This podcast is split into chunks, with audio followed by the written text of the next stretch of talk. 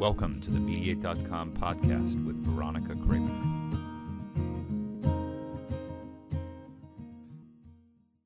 Well, hey there, everyone, and welcome back to another great episode of the podcast.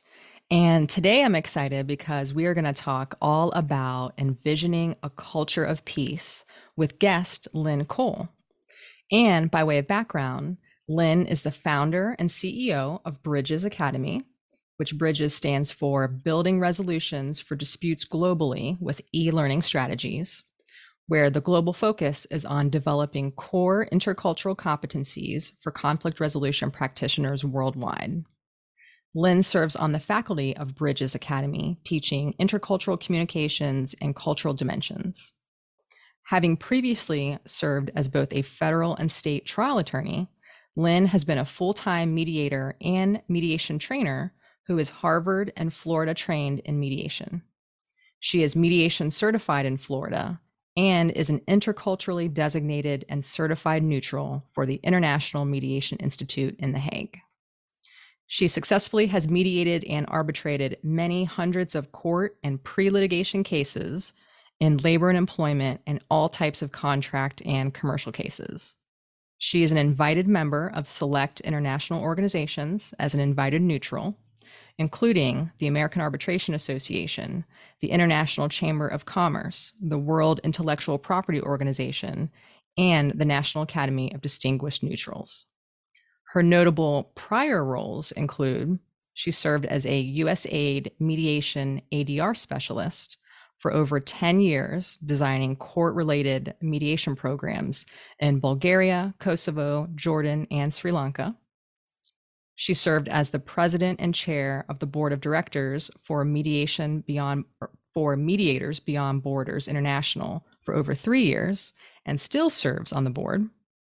In May twenty eleven, she spoke to the United Nations about mediation as an effective global conflict resolution tool within global communities. She is a recognized author on the explosive global growth of international mediation. And she has lectured and trained extensively internationally on various mediation topics. So with that, Lynn, welcome to the Mediate dot com podcast, and thanks for coming on the show. Hello, Veronica. It's my pleasure to be here with you. Yeah, I am so excited for today's conversation to talk about intercultural communications. And you know, we know that more and more we are just such a, a connected world, right? And so I thought, yeah, and so I thought what would be helpful just to get things started would really be just to talk about, you know, can you tell me how is how is culture defined? Maybe start us with the basics. Sure. Um, it, it's, uh, it's very interesting. Most people think of it as arts or the clothing or the type of dancing that you might do, but it's really, really much vaster and more important than that. Um, because um, it, it's the sum total of all learned behavior shared by generations within a society. That includes the conditioning influences of patterns, both explicit and implicit. Um, the newest uh, uh, definition of culture, I'm reading about culture in the brain and it's fascinating. The newest definition is one that the combination of psychologists and uh, other uh, scientists describe as a neurobiological imperative that an individual's internal neuropsychological structures match key features of his or her external environment. So basically, it is something that impacts every individual. And when you're communicating with people among and between different cultures, it becomes vitally important to have clear communications. Yeah, I can imagine that. And, you know, as you were sharing that, so I'm just trying to think of an example. So, you know, one example that comes to mind from my own experience. So I would say maybe it was about oh, four-ish years ago, I went to a, a conference in Japan. and it was going to be my first time going to Japan. And I learned ahead of time about the importance of the presentation of business cards. So first of all, how I needed to bring many, many business cards, yes, and how um, when I presented a business card and, and when I received a business card, that it was important to really take time to study the information that was on the card, and and I needed to be sure to never put a card in my back pocket and that sort of thing. So is that that's that's like an example of what I think about when I think of culture. Are those the types of things that we're thinking about, you know, when we think about mediators and what what mediators need to be aware of in terms of um, intercultural communications? Oh, a- absolutely. Um, there are so many differences in the way we communicate, and there have been, there's an expanding body of literature on that. Um, but you did exactly the right thing in taking your time, not necessarily making eye contact, by the way, but more or less, and rather than perhaps even shaking hands, you might bow. Um, and that's very, very important to do. And it is a sign of acceptance. Um, and it is a formal way of, of introducing oneself, because in Japan, like other uh, societies in, in near that area, formality is very important. Yeah, that's interesting. And so I'm curious, you know, I, I imagine I imagine that one part of culture is language, right? So one question I've been thinking about in preparation for today's chat is, does one need to be competent in multiple languages in order to be effective at intercultural communication? Kind of what's the what's the relationship there? Well, sure, but uh, communication, I just want to add something and maybe expand what we normally think of communication as verbal. Okay. Because it includes language, writing, importantly, nonverbal. There is huge amount, there are huge amounts of things to learn about con- nonverbal communications, particularly for mediators. And then I think probably the most important thing um, of any form of communication is the ability to listen, and not just hear, but to process and listen actively. So um, no, you need not be skilled in the actual language is my answer. Um, and the reason why is because uh, if you're interested enough to be aware of that, then chances are you're going to be a curious person, you're going to be a non-judgmental person, um, and you're going to, to be and enjoy that kind of diversity. Let me give you an example of what I'm going to say, about to say to you in terms of what I think of as a universal language. So when I first went to Bulgaria, and then uh, another society in Kosovo, and then a very different Arabic society in Jordan, I learned so many things. But here's what I tried. With everybody I would meet on the street, uh, with a vendor in the butcher shop, with uh, a, a post office person, with judges, with people I would meet, I would always kindly ask questions. So, and a lot of it was, how do you say this in your language? And they would tell me, and I would listen, and I would try and say it. And obviously, I wasn't always accurate on that. And they would look at me, and we would start smiling, and they would repeat it, and I would try again. And we would end up almost always laughing. And that's what the universal language is. If you have curiosity, if you want to learn, you will transmit that to others with your eyes, your smile, your body language, and your efforts to accommodate their language. And that laughter then releases all sorts of endorphins, and it's a it's a connection. It is truly a connection. That's interesting. And I had never I had never really thought about that or realized that, you know, curiosity and laughter is sort of being this this universal language. And I mean, you're right, you laugh and it it does it it releases any sort of nervousness. And I imagine too that curiosity, what that additionally communicates is a sign of respect. Exactly. Exactly, that you are willing to go to them and say, how may I approach you on your level? It's it's a humility, and and that and humility goes with curiosity as well, I do think. Very interesting. So I'm curious, now that you touched on a little bit, you know, work that you've done in other parts of the world and whatnot. Um, Are you able to share just a few examples of, of communication norms in other cultures? Sure. Um, I'll give you um, just, uh, I, I, I, I teach a whole course on this, so uh, I, I have to think about how to narrow it down and be succinct, and then I'll just give you uh, one or two short examples.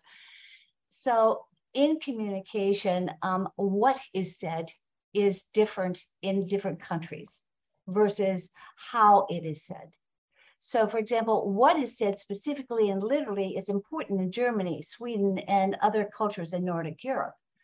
But how it is said is much more the emphasis of importance in Asia and the Arab world. Uh, for example, um, pauses.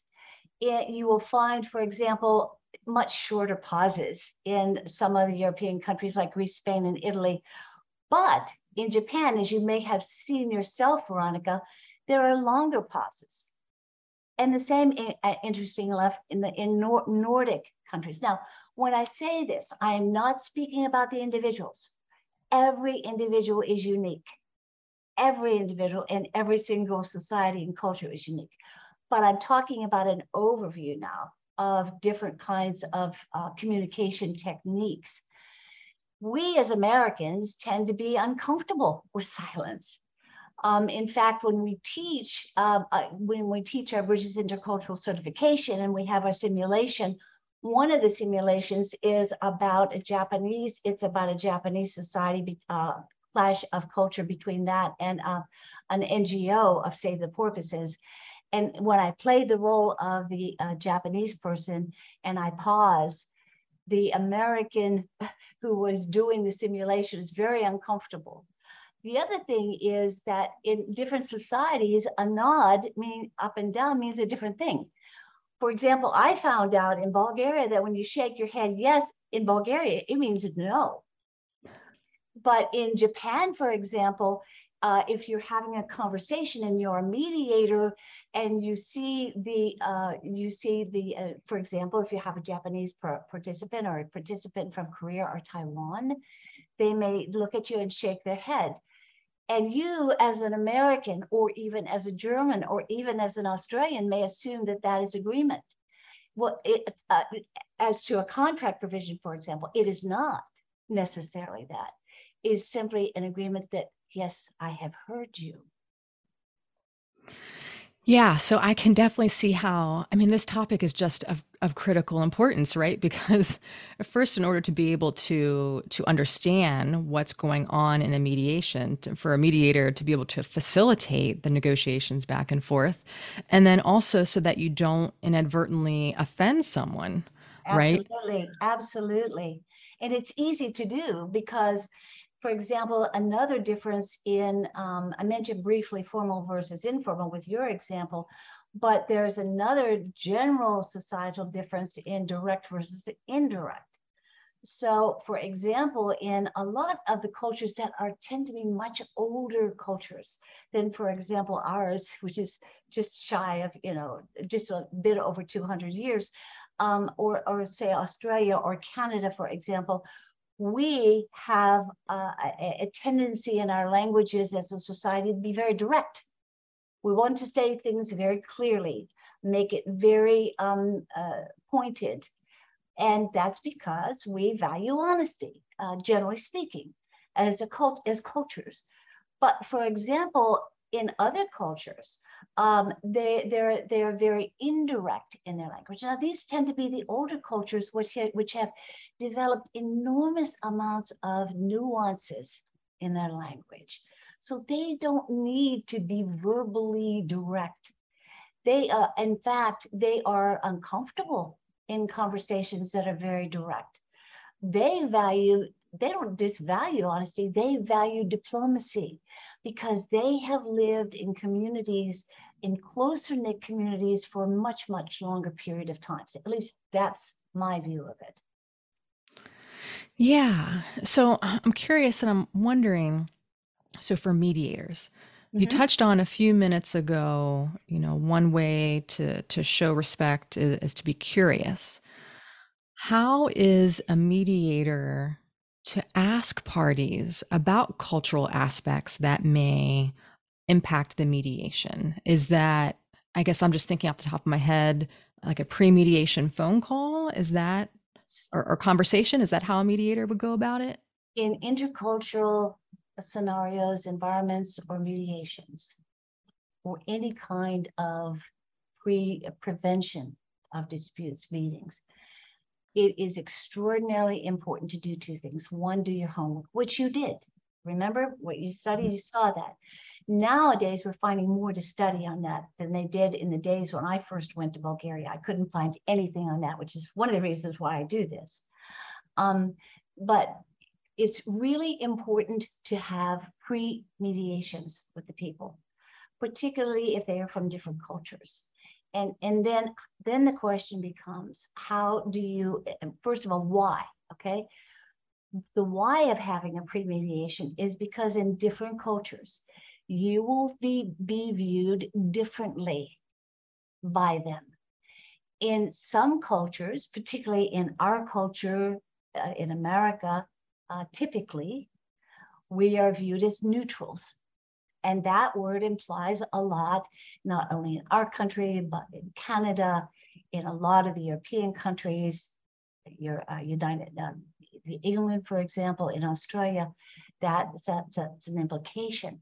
But in other countries where they have a different history in their culture, you may be viewed as someone of great respect, and therefore your opinion is valued above their own. So you have to kind of understand that and do your homework on that. Go into a mediation, pre-mediation meeting with that kind armed, with that kind of information, so that you can be, for example, more formal in your meeting with them, or less or more informal to make that party comfortable in, even in the pre-mediation situation. And then what you do is you, you, you, you ask your questions honestly, quietly, indirectly if you need to. Um, you're listening to the other person and taking cues from them in your, in your questions and your answers. But basically, you want to get a sense from them, do they look at you as if you're going to be giving the answers? Because if you get that sense from the other party, then it's going to be important for you to explain to them how it is going to be their decision as a party, not the mediator's decision. And you scope out a lot of these differences, critically important differences, and how they're going to impact the main mediation in that pre-meeting. It is imperative and critical to have such a meeting as a mediator in intercultural mediations. Oh yeah, absolutely. I could see that. And, you know, another thing I'm wondering about is just nowadays, especially over the past couple years with the prevalence of online mediations, are there cultural dynamics that would influence an online mediation, for example?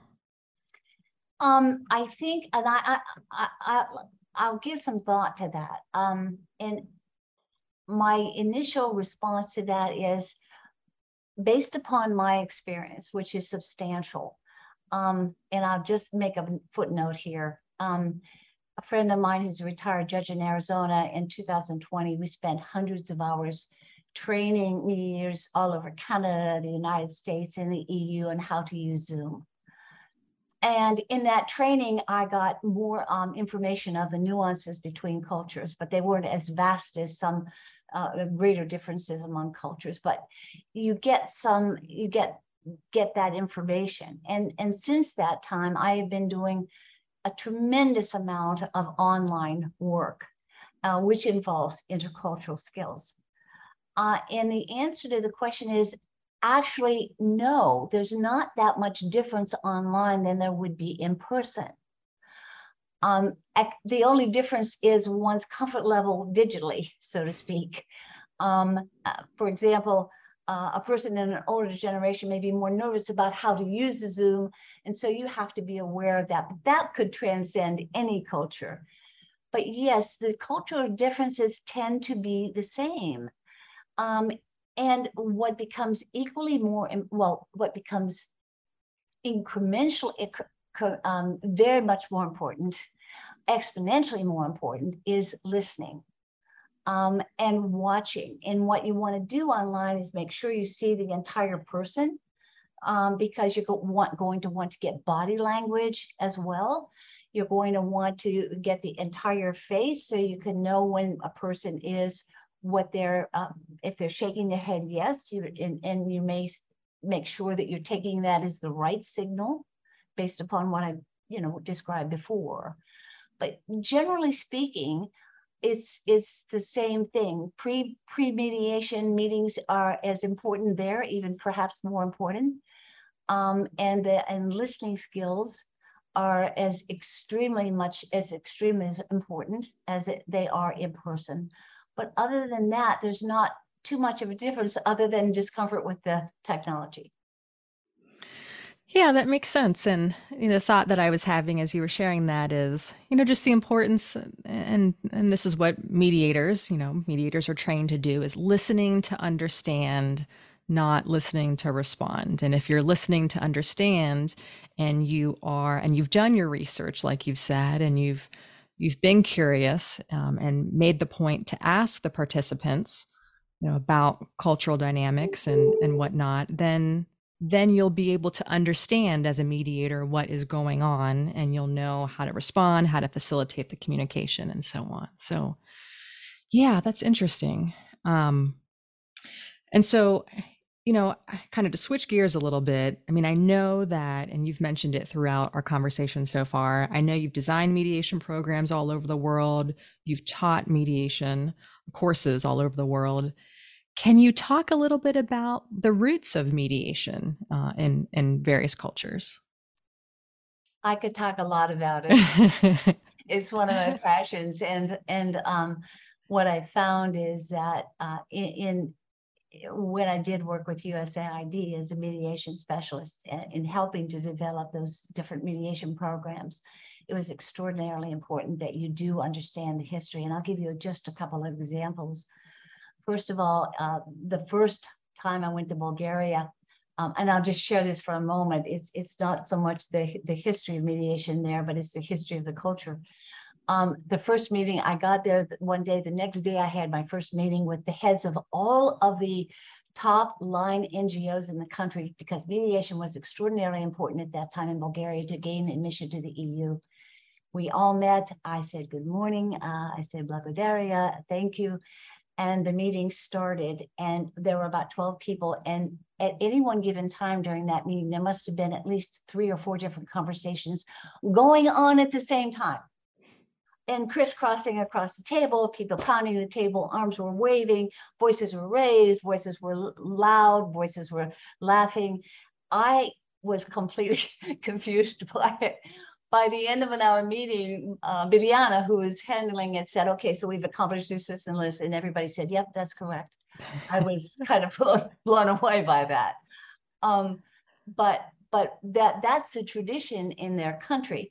Now, when you started, when I started the mediation there, I had to realize that actually the Roman um, uh, culture was, was important in the early days, and went back to early um, historical days before their pre-communist times in Bulgaria, and found a sixteen hundred town law in Plovdiv, Bulgaria, on mediation.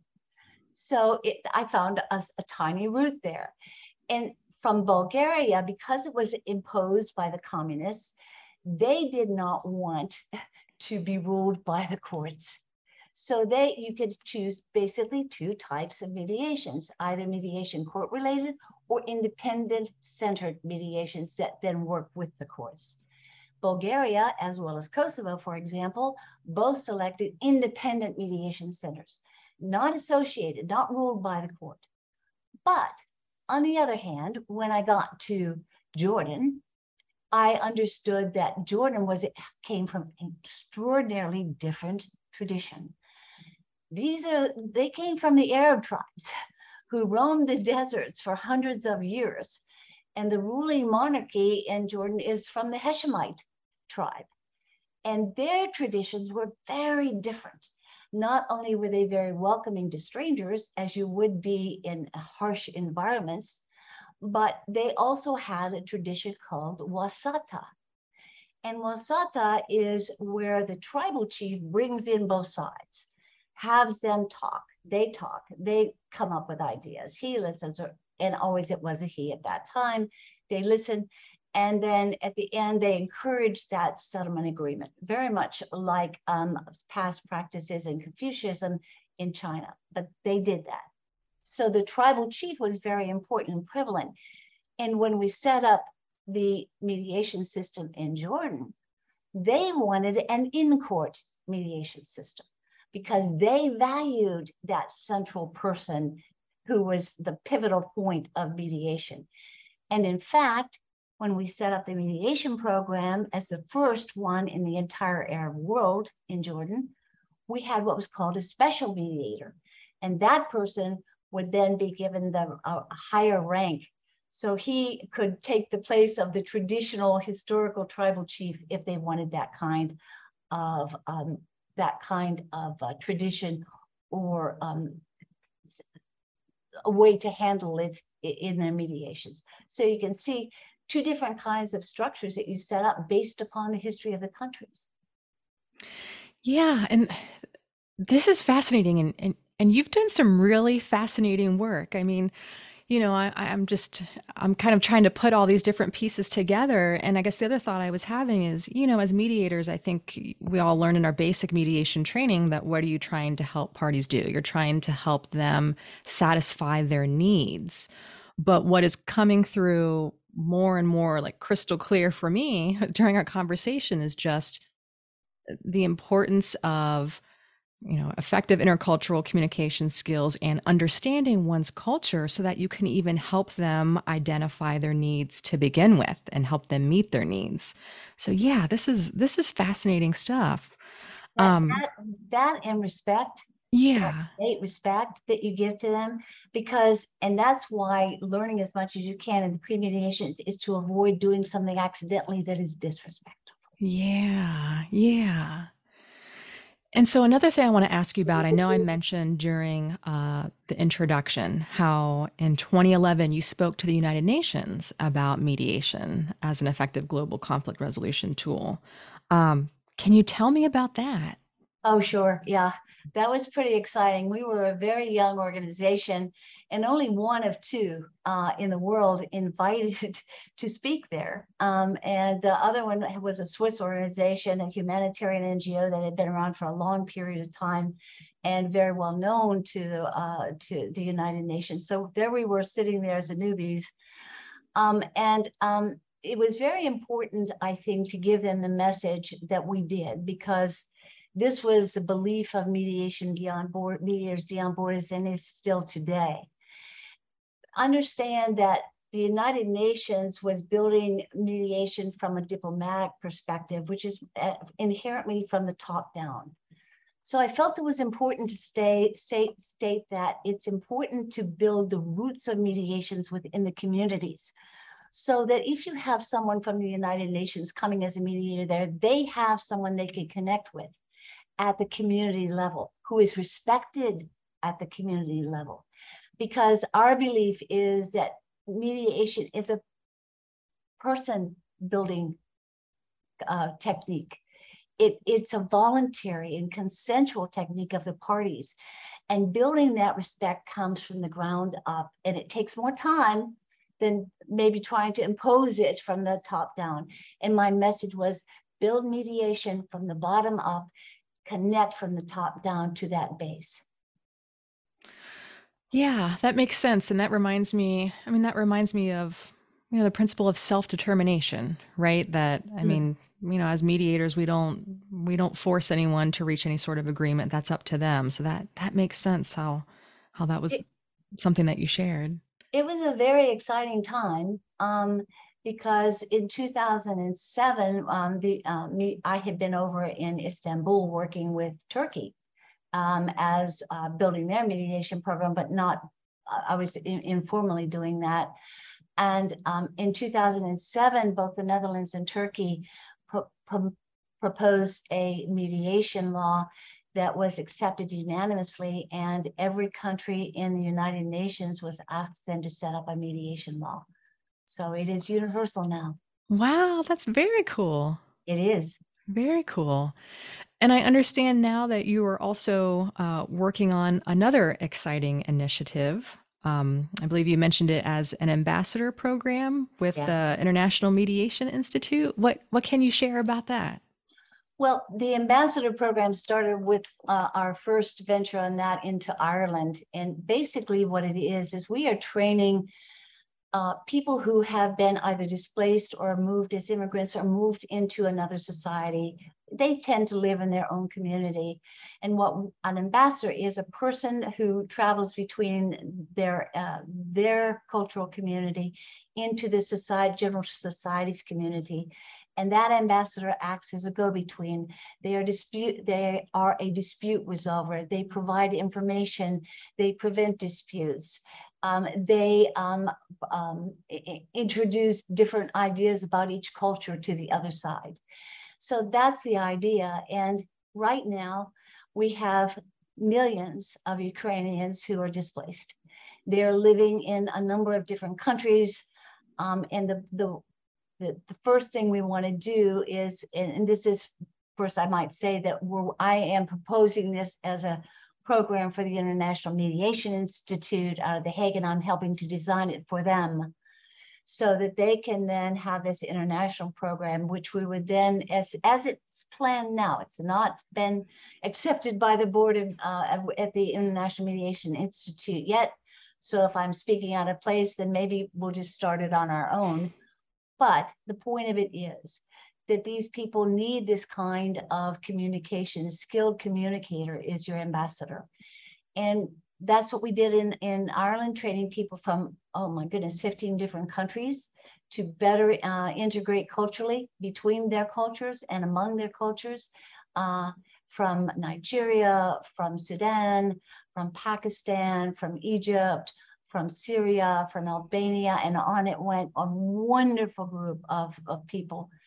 And we trained them on how to be ambassadors. And that's what we want to do, starting in Poland th- with this idea, in Warsaw primarily, I think, because Poland is the country which has accepted the greatest number of displaced Ukrainians, um, as well as, of course, a number of other countries. But if it works in Poland there, it can work in every single other country.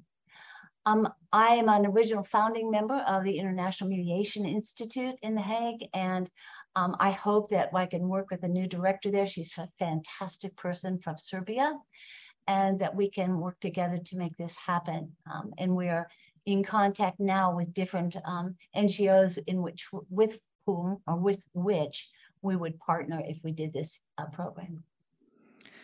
Yeah, well, that, that sounds like a really great idea. I mean, an idea that would do a lot of good. And so, I mean, gosh, Lynn, I, I I wish you the best on on trying to get that idea approved. I mean, like I said, that that that sounds like a really great application of mediation skills. It sounds like it would do a lot of good. So yeah, best of best of skill and and best of luck on getting that. Uh, I'm working through that process to try to get that approved.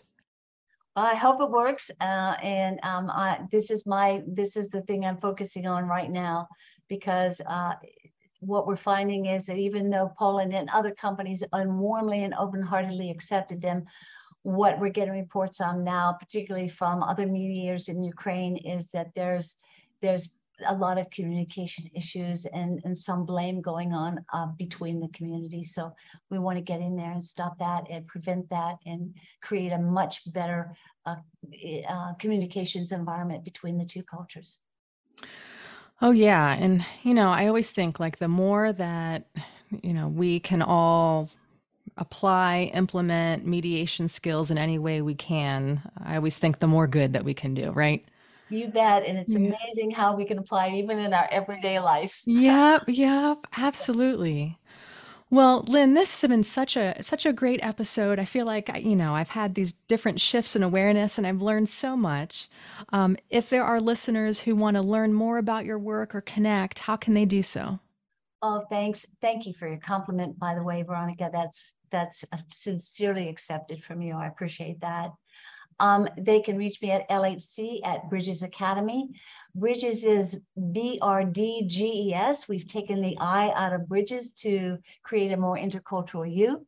So it's L H C at bridges academy dot com, or go to our website at Bridges, B R D G E S, again without the I, bridges academy dot com. And thank you so much for having me. It, it's very easy to talk with you, and it's It, it makes me very happy to talk about things that, that that give me great pleasure to work with. Oh, well, great. Likewise. And, you know, your your passion for this topic is contagious. I can I can see how passionate you are. So I certainly appreciate that as well.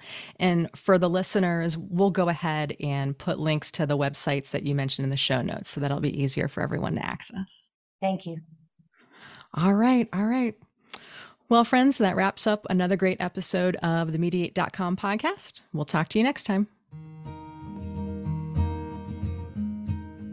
This podcast was brought to you by mediate dot com. For more information about mediate dot com's programs and content, please visit our website at w w w dot mediate dot com.